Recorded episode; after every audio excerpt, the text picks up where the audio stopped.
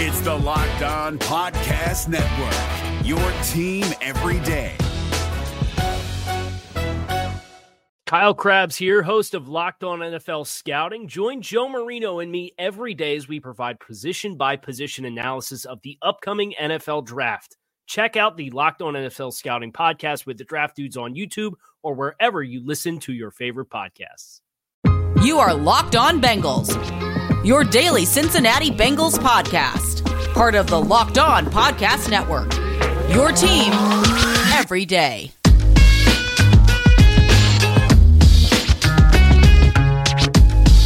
What up, Bengals fans, and welcome to another episode of the Locked On Bengals podcast, accompanied by our new, very professional sounding introduction, James. I absolutely love it. Today's episode is brought to you by Built Bar. Go to builtbar.com and use promo code Locked On to get $10 off your next order.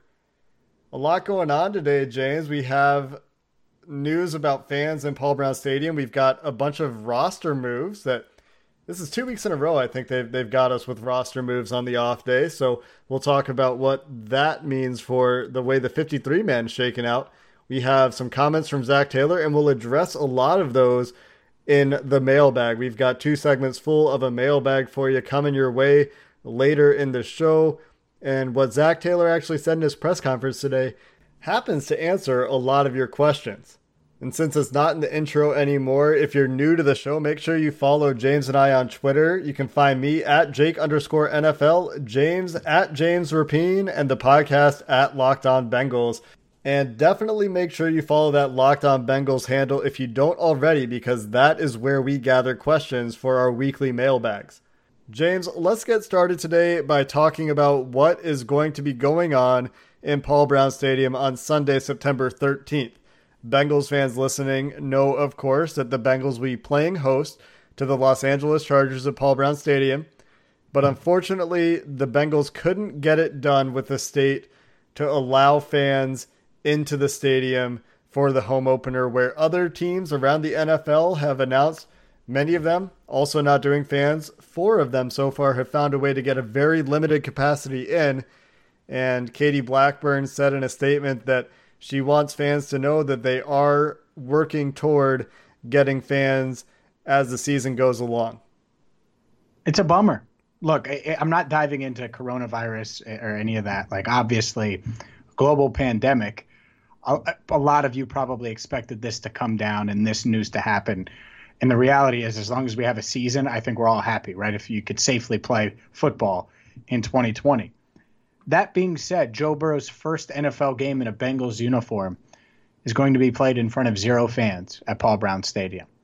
That is a bummer.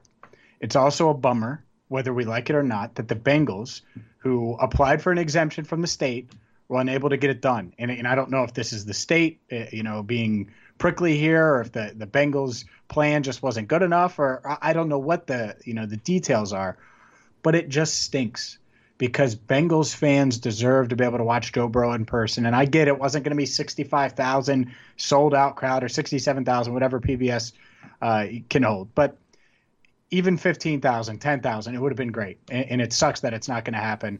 Hopefully, they, you know, they can find a way to get fans safely in there at a limited capacity later in the season. Unfortunately, it won't be in September. I've been watching games on TV for the last few years. Everybody listening knows that I live far away from Cincinnati, so I know that I will still enjoy the games. I know that fans will still find a way to enjoy watching Joe Burrow's debut on September 13th. What I really feel bad for is is all those rookies, Joe Burrow namely, he will eventually get to play in front of a packed Paul Brown Stadium and I really look forward to that day but it's really too bad that he doesn't get that little boost, that little shot of extra adrenaline in his first start. Not that I, I, think it really matters. I don't think it really has a bearing, but it's a cool experience that he will never really get in, in, in his first game in the NFL. This is a once in a lifetime kind of deal. So I do feel a little bit bad for Joe, but I'm sure he would never admit that he's bothered by it at all. But let's shift gears for a couple minutes and talk about some good news, James, and that's that Zac Taylor indicates that AJ Green is expected to return to practice and we'll see in what capacity tomorrow. He was most recently seen running on the rehab field and You even asked him, is AJ going to participate in the scrimmage? And Taylor didn't rule it out exactly, but it did sound to me like the only part that is likely to see Green's participation is a part of the scrimmage that doesn't feature live tackling. Which is fine. Look, just get him out there, get him going through the, the pregame routine and catching passes from Joe Burrow. Look, we all know AJ Green's going to get hit at some point, but that chemistry with number nine is something that they, they can't make up and they can't just roll with. And so I, I think they realize the importance of that. That's probably why they held Green out. And he looked good. We talked about it when he was going through the rehab uh, rehab stuff on Monday uh, on the rehab field. He looked pretty solid. And so I, I think you, you give him a day, and now Wednesday you see what he can do in individual drills. I'd be shocked if he's in on seven on seven or eleven on eleven on Wednesday. We'll see though but yeah, get him out there, get him some chemistry with uh, with number nine, and see see how it goes. But this is certainly good news, especially for those that have already drafted AJ Green in fantasy football. And Joe Burrow in the very near future will have the opportunity to have potentially AJ Green, John Ross, Tyler Boyd on the field together for their first 11 on 11 or 7 on 7 that we've seen from the Bengals in pads this year, and that has got to be very exciting as well. Just imagine you have those three guys, and then you have Tate and Higgins, and the hype behind Michael Thomas behind them right now. That's a lot of weapons at the wide receiver position for this team, and a very good problem to have. And it's all led by 18, who's ready to come back to practice. And maybe you're pumped up about AJ Green returning to practice. You're going to go use that energy to lift some weights. And if you do, make sure you grab a built bar first because A, they're sponsoring this episode. And more importantly, B, they are the best protein bar on the market. The new improved built bar, even, and I quote, deliciouser than the previous iterations. Six new flavors, and you know James Rapien loves that built bar cookies and cream, baby, and not just cookies and cream now. Caramel brownie, cherry barcia, lemon almond cheesecake, carrot cake, apple almond crisp, plus the 12 original flavors. Look, Built Bar has something for everybody. So it doesn't matter if you're just starting out at the gym, if you're super in shape and you're trying to get a little more protein in your diet, Built Bars are the way to go. They're high in protein, low in sugar, and the best part about it, they taste great.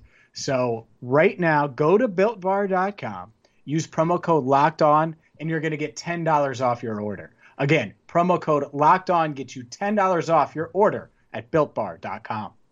Is your team eliminated from the playoffs and in need of reinforcements? Maybe it's time for a rebuild, or maybe they're just a player or two away from taking home the Lombardi Trophy.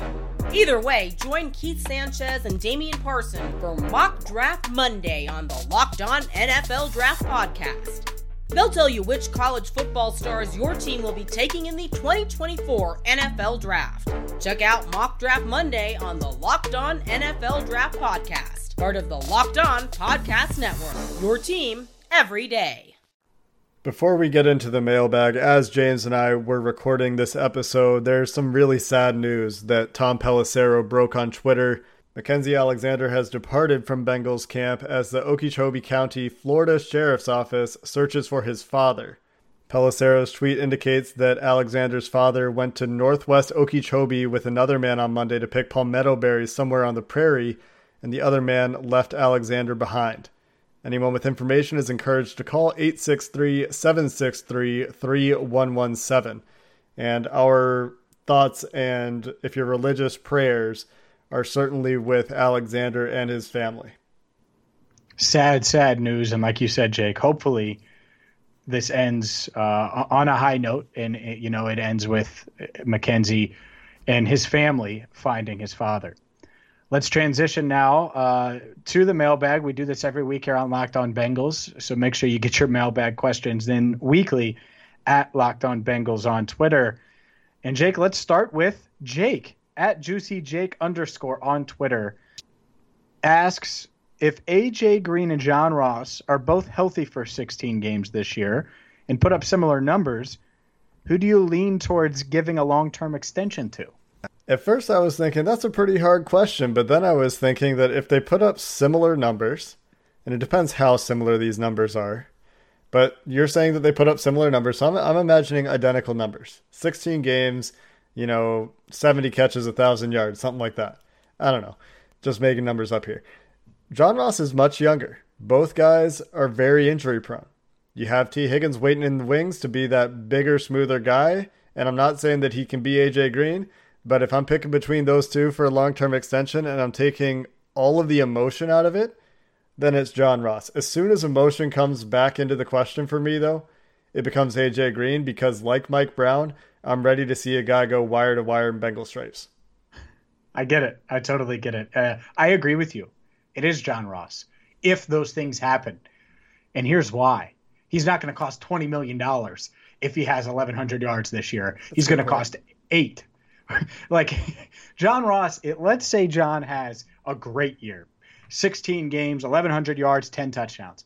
This dude isn't making 15 million per season next year. He's getting like eight to 10. And so that's something that you'd have to take into consideration. And, and when you look at this team and who else could, you know, explode and, and be paid big money, what if William Jackson goes off and Carl Lawson, all these guys, you might have to try to go with the lesser of the two cost wise. Uh, you know, so AJ Green's going to want, you know, 15 to 20 minimum per season next year if he has a big year this year. If Ross does the same, I think he'd stay around for 8 to 10. So that's what I'm saying. Typical Bengals approach there. Pinch and pin. No, I'm just kidding. Give me a hard time. Next oh question God. comes from Bengals fans Ireland at Bengals Ireland on Twitter. They ask, should Damion Willis have been waived, and will the will the Bengals I don't know what I was about to say there. Regret not keeping him. um, no, they're not going to regret it. And I know he started, and, and man, if I had a dollar for every media member that was like, man, from starting to cut a year, every, I didn't do it. You didn't see me do it. Good for you. because it was ridiculous. like, look, I could have bet big I would have bet you big money before camp and certainly after watching camp that he wasn't making the roster. Is it a little surprising, I guess, that he, you know, he's not going to be on the 16 man practice squad? I guess so. But you look at this this wide receiver room, it's so deep. I mean, he's maybe the 10th best guy. So why? Why, you know, why would he be in consideration here? And probably not even the 10th best guy, and that's why they moved on from him. So, no, I, I don't think uh I don't think they're going to regret, regret it at all. And if he didn't start week one last year, I don't think most people would have any reaction to them moving on from him. And I'm not trying to be mean. I just think that's the reality. Yeah, I think that the only reason is that he had a big preseason and training camp last year. He was part of a series of moves the Bengals made today. They waived Willis. They also waived college free agent Clay Cordasco. He was a guard, so it sounds like he was not impressing coaches because it's not like the Bengals have a lot of depth at interior offensive line right now. It's actually something that Zac Taylor kind of complained about in a roundabout way in his press conference today when he was asked, "You have the best five guys out there." Dave Lapham asked him, and he goes, "Well, when you only have you know nine guys, they're all going to play, and and they're all going to rotate." And so he's kind of now now you got another guy in there. They they had uh, Knipfel, the other college free agent. He had a head injury apparently, and so they bring they bring a center in instead. Frederick Mauigoa, the guy we talked about yesterday, who tried out along with defensive tackle Khalil McKenzie, and they're bringing in some depth. And we'll see if these guys are camp bodies. If there's any chance for Mauigoa to make the team as a backup center, or if he's just going to be a practice squad guy, and, and they let Billy Price be the backup for all of those interior defense, offensive line positions, really. And along the note of transactions, the Bengals also tried out Maurice Smith. And according to Aaron Wilson, that went really well. And Maurice Smith is a fourth year former college free agent sign- signee. He played safety for Miami with Lou Anarumo, and last year he was in Washington. Played a lot of special teams for Miami in 2018 as well. And I find it interesting that the Bengals continue to work out safeties when this is a position that I thought that they would feel relatively good about. And I'm not really sure what the fit is here. Maybe just doing your due diligence or, or considering for that practice squad. We know how important that is. I like the Mauigoa signing because Fred Johnson had to play a little right guard on Monday. And you need to get Price some reps there. right? He needs to get some reps there and one on ones and stuff. And he's had some but this could free it up a bit. And instead of Price having to be just the backup center, you get a guy in there who made 39 starts at Washington State, a guy who signed as an undrafted free agent with Carolina, got released at the beginning of training camp uh, before before he even practiced with the team, I believe. Um, so they worked him out. The Packers worked him out. I, I like that signing a lot. Um, but we'll see if he makes the practice squad. But yeah, more moves, and I would not be shocked at all if they do make a move in that secondary the way they keep looking at the the back end. Next question comes from Bengal Bob. Jake says, It sounds like Finley is having a good camp. Is there any reason for optimism in his progression? Has he solidified the backup job with his performance last year? Scary. Uh, there's two questions here. Is there reason for optimism in his progression? It sounds like, by all accounts, he looks better again in camp than he did when he played last season. But his arm is just going to be what it is, and he, you know the, the, the physical attributes. I don't see them changing very much. Maybe he becomes a better decision maker. Maybe he learns how to operate with his arm strength in the NFL offense, in the NFL speed, with with the windows that exist and he can be kind of a serviceable check down game manager. But I honestly don't know if that's even possible. But to, to the second part of your question, has he solidified the backup job? Signs currently suggest that he has, in my opinion. He's the guy getting all the second team reps. He was the only. I, I, Jake Dolegala got what one series in the scrimmage. So I think that there are a lot of fans that you know, they, they want to write Finley off because they saw him be bad last year. They want Dolegala to win that job. And I think that currently, the way I see the Bengals quarterback depth working out is is is going to be Burrow, Finley, and and Allen. Whether Allen's on the practice squad or on the main roster as a, as an extra quarterback, I'm not sure what way they go there. I know there's some extra rules about third quarterbacks and all that stuff, but uh, I don't even think the Dolegala necessarily is making the team right now unless it's a practice squad. Wow. See, I, I, I feel differently about that. I think Ryan Finley though is clearly the number two. I think Dolegala is is clearly the number three, and Brandon Allen's the dude, uh, the the, the backup guy that's going to be on that practice squad, and uh, that's it. He's going to be quarantined, and, and you're hoping to not have to use him, but he's there just in case you have to. I could be wrong about that. But but do they have the the space to carry three quarterbacks this year? If one of them is a guy that if he has like if if Dolegala if it comes down to the Bengals having to play Dolegala or Brandon Allen, I bet you they would pick Allen if if the other two guys got hurt somehow. Maybe because his familiarity with you know with Zac Taylor's system and everything like that. Maybe, but the reality I think is the Bengals feel like they need four quarterbacks. Period, on the team. Because if one or what if two guys get it on a Thursday? Then who's your backup quarterback? And I think that's how they view it. So I think of their 69 spots, 53 plus 16 practice squad spots, four of those will be quarterbacks. Now, could I see them maybe saying, you know what, we need an extra spot, maybe for an extra wide receiver or something. Let's try to sneak Dolegala onto our practice squad as well with Brandon Allen. Maybe they do that, but I think there are going to be four of those 69 spots dedicated to the quarterback position. I can totally see that. I just would be a little surprised. I don't know. We'll, we'll see how it shakes out. I, I went through and tried to do a 53 man roster today, and it gets pretty hard in a few positions in particular. And we'll get into some 53 man projections probably next week or in a couple weeks or something like that as they get closer to the cutdown day. Next question comes from Jimmy Williams at JWillBuster on Twitter. He asks, Every year we hear the same thing in training camp. The defense looks so great. The line especially looks great. The QB is always on point. My question is do you think that Burrow is just that good, or is the defense just that bad? Or is it maybe a little bit of both? And let's start, James, with the core assumptions of this question. Yeah, let's do that. Who the hell said Andy Dalton was on point? No, I'm just kidding. Not but not ser- every ser- time, not always. Like he I, would have good days and bad days, you know. Yeah, I yeah I don't remember that. Um, and look, there, there's a lot there, and I don't want to rip on Andy, but let's start there. Burrow is better than Andy Dalton right now.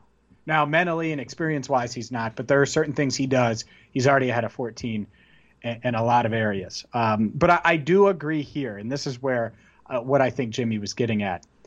Past four years, losing records. The past four years, it's been man, the defensive line looks so great. Oh man, they're going to be good on defense. It, it, that that's been the case, and part of that has to do with the bad offensive line, um, and part of that has to do with yeah, they they do have pretty good linemen on, on defense, mainly Carlos Dunlap and Geno Atkins, and it's much much better this year and deeper than it's been in recent years. I think it's been a nice balance of defense dominating the day and then the offense winning the day. And, and that's why I think it's a little bit of both. And either the team is really, really bad. I don't think that's the case. Or these guys are making each other better. Carlos Dunlap is making Jonah Williams and Joe Burrow better because he's batting passes and he's doing things to Jonah Williams that he's not going to see from many defensive ends in this league. So right now, you know the phrase iron sharpens iron. I'm going to roll with that one because there's been good days from the offensive line and bad days. Same thing goes for the defense, and the same thing goes for Joe Burrow. I think that there's some themes. I think that the defensive line for the Bengals is better than the offensive line. I think that's pretty obvious. And I think that Joe Burrow is better than the Bengals secondary. And that's kind of it. And maybe the receivers are, are pretty good too. But we'll have to wait for them to play somebody besides themselves before we can really make any of these sorts of conclusions. But uh, we do have a lot more questions to get to here, James. We'll get back into the mailbag coming up next, including questions like, including some questions about the linebacker corps, who Zac Taylor also talked about today in his press conference. Today's episode is also brought to you by DoorDash. And you've heard me talk about it. Sometimes, it, especially if you got a family, you have to deal with multiple different cravings at once. And sometimes, as a parent, maybe you actually want to give in and and give the kid or give your husband or give your wife what they want. And that's where DoorDash is just a great option because they have everything, and you can really go in any number of directions with thousands of restaurants open for delivery and you also get the double benefit of supporting your local favorite restaurants that are on DoorDash. I love DoorDash because look, I can eat my favorite food from my favorite places and do it without having to put on a mask, without having to social distance. I can do it while I'm watching Netflix on my couch with their contactless delivery as well. Right now, our listeners are going to get $5 off and zero delivery fees on their first order of $15 or more when you download the DoorDash app and enter code locked on. You're going to want to do this. If you haven't tried DoorDash, now's your chance. $5 off your order and zero delivery fees on your first order when you download the DoorDash app in the App Store and enter the code locked on. Don't forget, it's code locked on for $5 off your first order with DoorDash. Is your team eliminated from the playoffs and in need of reinforcements? Maybe it's time for a rebuild, or maybe they're just a player or two away from taking home the Lombardi Trophy.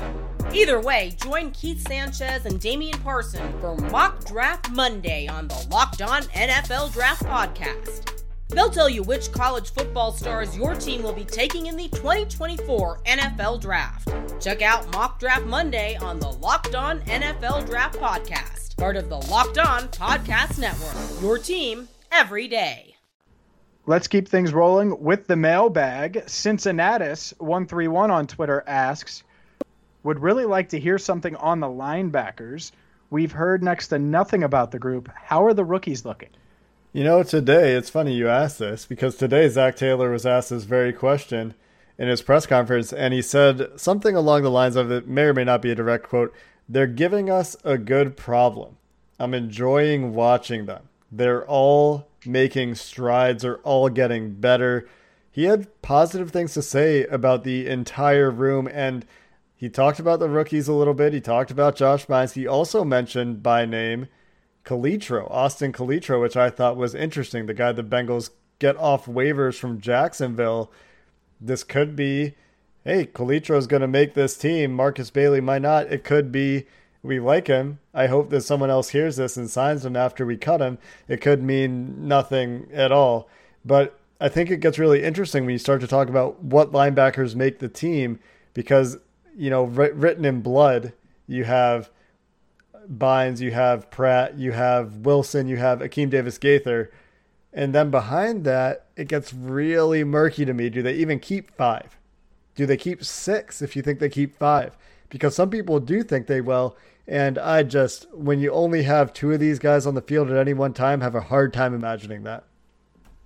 I would keep five. I did uh, for all Bengals on my latest roster projection. And guess what? Someone tweeted me, only five. But uh, yeah, I think that's the reality. And I think a lot of these guys are battling for that sixth spot. And, and who's going to get it? Uh, I have Jordan Evans if he's healthy getting it, but that could change. Now Austin Calitro, may, he's got his opportunity to slide in there and potentially sneak his way on the roster. Markus Bailey has his opportunity as well. So, look, the the next week here, specifically Sunday, is going to be huge for the linebacker room. Um, in, leading up to that, they're going to do a lot of special team stuff over the next few days, which could determine the fate of one of these or, or multiple linebackers on this roster. Yeah, I was tweeting about this actually a lot today. There are a lot of special team snaps that Darrin Simmons need to replace from guys that are no longer on the team, from guys like Tony McRae that you've totally forgotten about, or uh, what's his name, Leroy Reynolds who who played a lot of special teams now. See, uh, even I'm forgetting.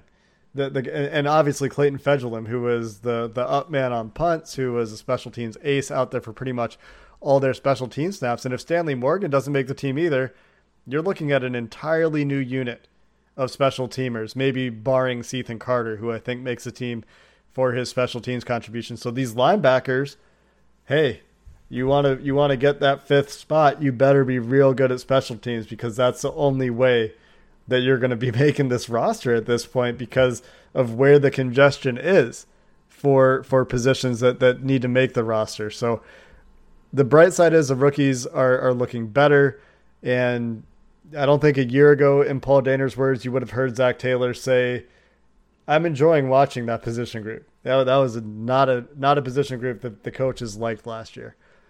Next question comes from Ryan Kaufman at RyanC282 on Twitter. This one specifically for you, James. He wants to know what the visual difference is that you've seen from your observations of watching Andy Dalton versus now watching Joe Burrow. What about mistakes in camp, ability to react in the pocket when it collapses? What makes him better as a rookie than Andy Dalton was as a 10 year veteran? His instincts. There are certain things you can't teach, and it sounds such it sounds so cliche, but it's true. Like LeBron at 18 when he got to the NBA, and I'm not comparing Joe Burrow to LeBron, but you you were like, whoa, whoa, look at that dude. And there are certain things that Joe does every single day, and you're like, ooh, he made that look easy. The first thing that is extremely noticeable is how quick his release is. It's quick. It's out. And I don't mean time wise because it's a, a, timing pattern, right? Because Andy Dalton got praised for how quick he would get rid of the ball. I don't mean that. I mean his, literally his delivery, how he, oh, I'm going to throw here, and he throws it there. Uh, his accuracy, obviously, is is just something that stands out. But the pocket presence is is much much different. The way he slides, the way he moves, his athleticism, and Andy was a pretty good athlete. I think a, a little bit of an underrated athlete could run a little bit. Uh, unfortunately, ran a little too much in 13 against the Chargers. Um, but bad joke, right? But it, it was uh, it, it, was good to see that Burrow's speed translated because you see it, and I know that sounds stupid, but you see it in college, and you're like, man, is he still going to look fast in, in, the NFL? And he does, and he's going up against those speedy linebackers and going up against uh, a defense that certainly has a bunch of new pieces. So I think there are a lot of ways he looks different now. Is he going to make the wrong read sometime, like he did when he threw that interception to Josh Bynes uh, last week? Yeah, that, that's going to happen. But the way he responds, his his competitiveness, it's just to another level. And, and, and again, when I praise Bro for something, it's not knocking Andy. Andy was competitive too, but it's just another level. I think he's already earned his his teammates' respect. We talked about what Uzomah said about him. Uh, I heard that Mike Daniels. I, I haven't heard these comments yet, but Mike Daniels had glowing reviews uh, about Joe Burrow uh, on Lance McAllister show on Tuesday night. So j- it's just one after another, just little things that keep uh, trickling through uh, that are noticeable things that may seem like small things, but a bunch of little things equal a big thing. So I know that's a long-winded answer, Jake, but I, I think it is noticeable the difference already between a guy like Joe Burrow and a, a quarterback like Andy Dalton. All those things are things that were in the scouting report. And so it's just encouraging to me, who hasn't gotten to see a whole lot of him in person, that you're observing the things that are, are what we expected, essentially, based on that scouting report. I think that the arm, the arm strength and the speed are playing a little bit better than I thought they might in the NFL. Not that I was ever concerned about either of those things, but it sounds like they're maybe improved. Not, I, I know you don't really improve speed, but the arm strength might be a little bit improved, may, maybe a little bit compared to his time at LSU, which which is obviously a good thing. But generally, the the Uzo comments do it for me, right? The he's that guy, he's a beast out. Like if you have a player talking about a rookie quarterback like that, I, I never heard anyone talk about Andy Dalton that way. And these guys all respected Andy. They all liked Andy. I never heard anyone go that hard for Andy Dalton. That's going to do it for this episode of the Locked On Bengals podcast. The Bengals are back in pads. Tomorrow, James is back at camp. We've got a couple padded practices for our remaining episodes this week. And then we've got a scrimmage coming your way on Sunday. Until then, Bengals fans, Who Dey, and have a good one. Is your team eliminated from the playoffs and in need of reinforcements? Maybe it's time for a rebuild, or maybe they're just a player or two away from taking home the Lombardi Trophy. Either way, join Keith Sanchez and Damian Parson for Mock Draft Monday on the Locked On NFL Draft Podcast. They'll tell you which college football stars your team will be taking in the 2024 NFL Draft. Check out Mock Draft Monday on the Locked On NFL Draft Podcast part of the Locked On Podcast Network. Your team every day. If you're looking for the most comprehensive NFL draft coverage this offseason, look no further than the Locked On NFL Scouting Podcast. Join the draft dudes, Kyle Crabbs and Joe Marino, as they go position by position through the NFL free agent class and into the star studded crop of college stars who will be selected in the 2024 NFL Draft. If you want to know who your favorite NFL team should be adding to its roster, you need to check out Locked On NFL Scouting, available on YouTube and wherever you get your podcasts. Part of the Locked On Podcast Network. Your team every day.